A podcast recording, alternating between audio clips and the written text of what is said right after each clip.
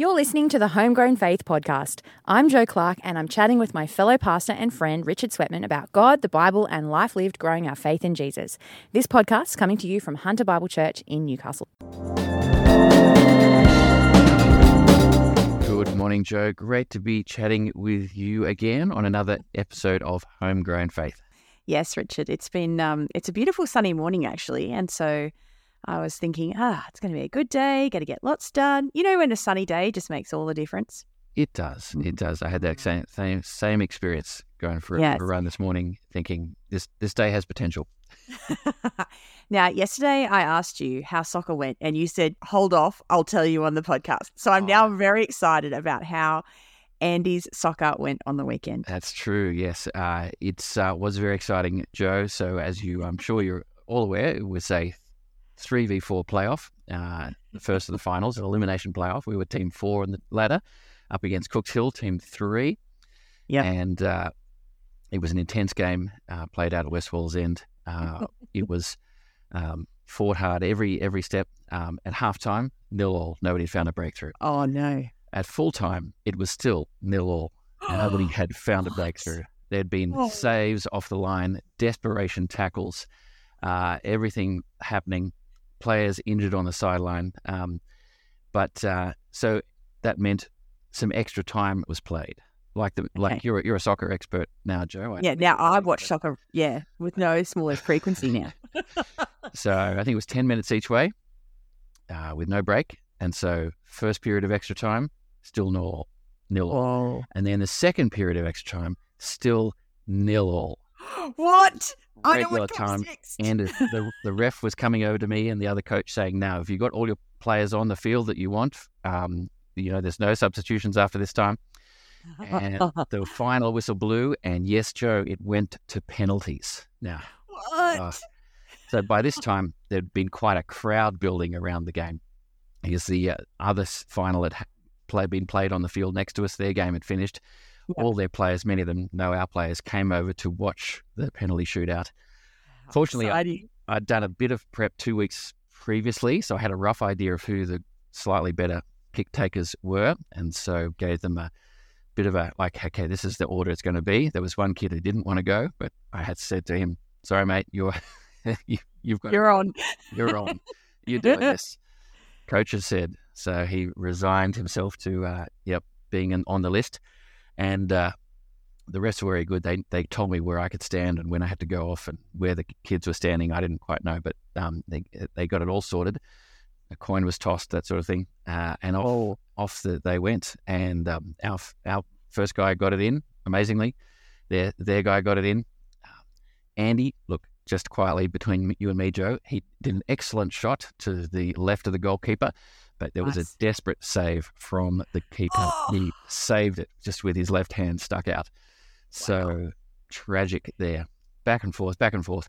We got up to the seventh kickers on both no.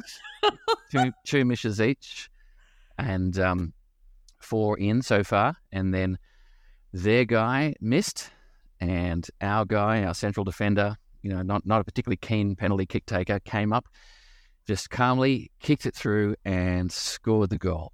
And that was it. There was jubilation. People were running. The subs were running in from the sideline. People were swamped.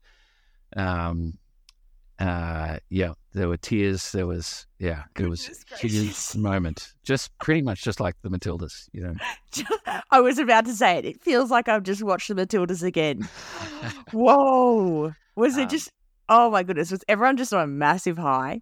Uh, yeah, yeah, I think so. I was, I was um, relatively sort of calm. I was like, you know, is this what's happened? I think, I think we've just won the game, and like, looks like training's on this week. Looks like another game on Saturday. I was just thankful to get through. Uh, yes, without um, too much, too much dramas. Yeah, you didn't rip your shirt off and run around just because no, you're so excited. was, I, I, did hug a few of the players, which I haven't done this season. So gave the goalie, goalie a hug and that sort of thing. So, uh, wow. uh, yeah, so it's on. We're playing the loser of 1v2 this Saturday down at Toronto, a, another must win game. So, how exciting. That's uh, that's what's been going in uh, in our world, Jo. So, yeah. Well, I'm just so thankful for the timing of this that the World Cup has come before this match because now I can appreciate it in a new way. Yes. Um, yeah. because I'm I'm now a soccer fan, of course, and so That's right. So that yep, that's been going on for me. How about you, Jo? What's uh, going on in your world? Well, um, I have to tell you that I have completed my first ever escape room. Oh, really? Yes. Yeah. I, I've Have you done about one of these. I've never never done one, but I've seen them on I TV. I sus- heard about. I suspect you would love it, Richard. I suspect this. So I was with this group of fellow ministry workers, and Mhm. we were treated to this escape room as part of a training course we were on. oh, which nice. is very generous. Yeah. so we rock up to this space, and there's enough for two groups, so we split into. And we're told our group is told we are in the hardest room that they have, Wow. and we thought, oh wow, okay. And so you get given a, a rundown. This is the funny, the really funny part at the start. Where the lady, she's almost like a flight attendant, but mm-hmm. she gives a rundown on everything that you should not pull apart. Things like don't pull apart the clock and its batteries. There really isn't a clue in the clock. Just leave the clock. The clock tells you how long you have to go. You only have an hour. If you pull the clock apart, that's your timer gone. It's like, okay, right. Also, there's nothing under the floors. Don't pull up the floors. Don't rip off the walls. If you can use it, move it with three fingers, there's probably a clue. If you can't, it's probably not. And she went through, and you would just, you would, mind will boggle at all the things she said were not Yeah. clues. And I just imagine all these people ripping this room apart. Poor people. Yeah. Oh, gosh. They must have to do it. But once we got in there, so you had to like close your eyes and Congo line in and then keep your eyes closed, get the audio clue about the backstory. So it's called the Marlowe Hotel. It's black and white, 1950s gangsters. You can imagine it. Mhm. And we get in there and it's so fun because you're just literally hunting with your eyes and your fingers. And you're looking for things and there were there were clues in words, there were clues in patterns, there were clues in numbers, there were things hidden, there were Mm. magnets. It was next level. And we finished with five minutes to spare. That's so great. I always imagine those things. There must be a careful balance between making it too easy and too hard. Like how do you get that um that middle Yes. zone? Yeah. well, now is the moment for honesty. We did at one point ask for a clue, a hint, Oh, really? because because we were stumped and Yep. I we would never have made it. And in the post, of course, there's a post match debrief. You know, you Mm. go out afterwards and you discuss it with the lady who's the host and who's watching you the whole time and can give you clues at any point you ask. And so um, she offered to give us a clue at one point. I think she was pretty conscious at the time and thought, "Mm, if they don't hurry up, they're not going to get through. So um, she gave us this clue, and afterwards we said, "Do people usually get that?" She said, "That's the hard one. That's the one that people need a clue on." Yeah. I don't want to even give it away because I'm so deeply committed to people doing escape yeah, rooms of now that you know there's a code. All but- Mm. Oh man, it was so it was so creative. I, I just thought about it. Imagine if your job was to create escape rooms. that would be so like so intricate and fun. yeah. Anyway, so yes, I have decided that probably this is the spoiler for all my family listening that we might be buying escape room gift vouchers or something for Oh. Great. Yeah. Why not?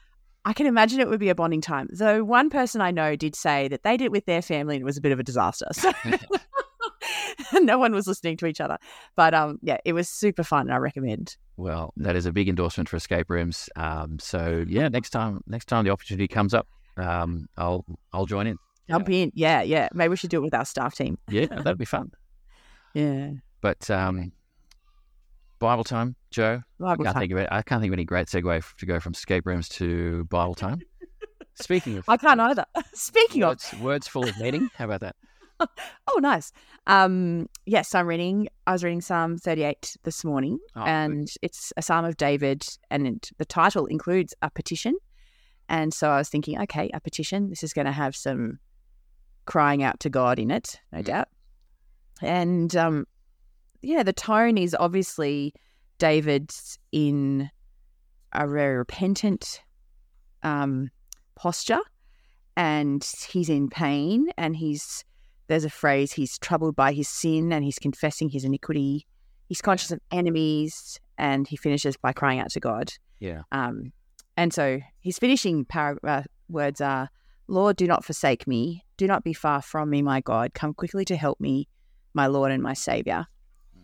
And um, I found this psalm. Uh, you know this, but others won't necessarily know. We, uh, I was talking at my staff meeting conference last week. I'm just wrestling with something myself at the moment and Mhm. feeling a bit low about that. And so this psalm actually really called an emotion forth in me. Usually I can read the Bible and not necessarily have strong emotion every time. Mm. Um, but there was one particular sentence that really um, got me. So it's verse 9. It says, All my longings lie open before you, Lord. My sighing is not hidden from you. I thought that's at the same time uh, chastening in that I know my longings aren't perfect and comforting because, um, yeah, I'm I'm glad we have a God who knows us so intimately. I guess, is, and that, He sees us, and that He, you know, He's loved us in Jesus and shown us mercy. Yeah, th- all those ideas just came into my mind as I thought of the idea that our longings lie open before the Lord Yeah. and our sighing. And I think the sighing is the grief, sadness, frustration, all those things together Yeah. is not hidden from God. And yeah, I'm thankful we have a God, a personal God like that. Yeah. That is, um, yeah, so good to draw our attention to those beautiful verses in verse 9. Uh, well, verse 9 particularly, yeah, just um, that's, yeah, looking at the doctrine of God's omniscience, his knowledge. Mm. Mhm. Um, but yeah, behind that is um, his, his the, the doctrine of his um, goodness, his Mm. compassion. So it's not, uh, yeah, it's not a, a, a neutral observer or a hostile observer. Yeah, Mm. he's a good and compassionate observer uh, Mm. who uh, hears, yeah, hears our sighs, knows our thoughts, and Mm. that's a reason for comfort. Yeah, David takes Mm. comfort in that. Yeah. So it's not a particularly comfortable psalm to read, but it is a good a good one. Yeah, Um, so I'm, I'm thankful. I'm thankful for that today. well, that's right. And so often Christians do take comfort in the Psalms and turn to the Psalms uh, in in difficult times. So yeah, 38 Yeah. is a good one to remember. I think for anyone um, in wrestling with sin and hardship, Yeah. it's, uh, it's a good go-to psalm for sure. Yeah, definitely. Yeah. And what about you, mate? What have you been reading? Well, I've been reading a bit more in um, Biblical Critical Theory by Christopher Watkin. I think I shared uh, Oh, with yes. you guys um, a bit earlier how I'm in this book, and um, yeah, it's a long book, so I could be here for a while. Uh, but uh, enjoying it. Why not? Why rush? I don't. Yeah, that's that's some. Now I think now and again I catch myself thinking, why am I rushing through this book? I should just enjoy the chapter. There's no there's no rush. Uh, Yeah. And really quite enjoyed the little section on prophecy, where he's got a few sections on prophecy. Uh, so uh, you might remember he what he does is kind of works through the unfolding story of the Bible from Genesis to Revelation, uh, Hmm. and drawing ideas from it that um, uh, sort of critique our culture, that shine a light in our culture, um, to bring clarity where our culture is confused or contradictory. And um, little section on uh, prophecy was great. Um, just the way he spoke about um, the prophets as just these almost like satirical figures that engage in history and just call things out. Uh, so he makes the point that they're not, um, they're, they're, there's no um, academies or schools to, to develop your career as a prophet. Uh, there's no lineage or genealogy. You know, you don't um, inherit the, the role from someone. Um, you come in, the prophets come in, they don't have really any power, but they have great authority as speakers of God's word. Mm. Um, and they they just they call out things that they see are wrong in society, um, particularly areas in which uh, Israel is not following the covenant. So he's got a phrase here: the prophets are uh, they're not fortune tellers, but they're covenant enforcement officers. Uh, so I like that description. They they're now saying pointing out what's going wrong. Um, and he points out that the they're um, they're really speaking for God, not not necessarily the marginalized or oppressed. They will bring those things up, but it's, it's Mm. he says here, quote, the prophets do not speak on behalf of the oppressed, they speak on behalf of the God who secures justice for the poor and upholds the cause of the needy. Mm.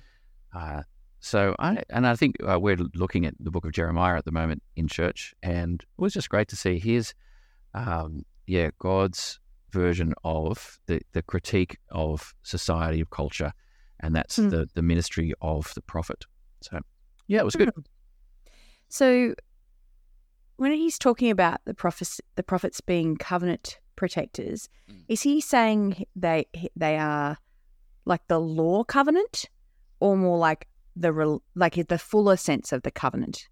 Oh, When he yeah, says covenant, what does he mean? I, th- I think both. Yeah, the the law, um, but also um, remembering the the commitments, the whole covenant relationship uh, Yeah. the, of God and His people, of them committing to loyalty to God and Him committing to their well being and consequences for covenant breakage and so on.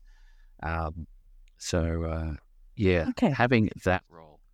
Um, So when I hear the phrase prophet, a fuller sense of that could be someone whose interest is to see for the people to see God rightly as the covenant maker and keeper and us as the people in covenant with him kind of territory. Yeah, yeah, and turn away from Right. um, idolatry and, and sin, Yeah. um, and uh, yeah, coming back to God. So, yeah, just uh, just loving that uh, that that lively sort of description, and uh, he's he's sort of pointing out how the whole thing in our culture, where he, it's very normal for people to critique the culture, just come in and say, "Hey, this is doing wrong, and we're not doing this right, and this should be done this way." All those sort of speaking voices are kind of in some way modeled on the prophet. Um, that that culture, that authority can be can be critiqued. So I'd never thought about that before. Yeah. That is interesting. yeah. Who, So who wrote this again? uh, this is Christopher Watkin. Christopher Uh, Watkin. Yes. So um, no, biblical critical theory. I've just finished a section on the prophets and looking forward to um, looking into the incarnation. What he's got to say about that. There'll be some big chapters there. That sounds really good. Oh, mate. It's so I good to talk about books, reading, reading books, and, and I just don't know if I'd ever get to that book. I want to, but yeah, it's nice to hear, just to talk about it together. Yeah, yeah, that's Mm. totally fine. And I think we are out of time though, Jo. But um, Mm. we it has been great talking soccer finals and escape rooms, Psalm 38, and the role of prophets from biblical critical theory. yeah. Um, if you are listening to this podcast, we'd love to encourage you to pick up a book to read. Have a little, yeah, read a few pages of a Christian book and see if you can talk about it with someone and share what you've been learning and what it's got you thinking about. That'd be great. yeah, that'd be awesome. Well, I'll talk to you next week, mate. Look forward to it. Okay, bye.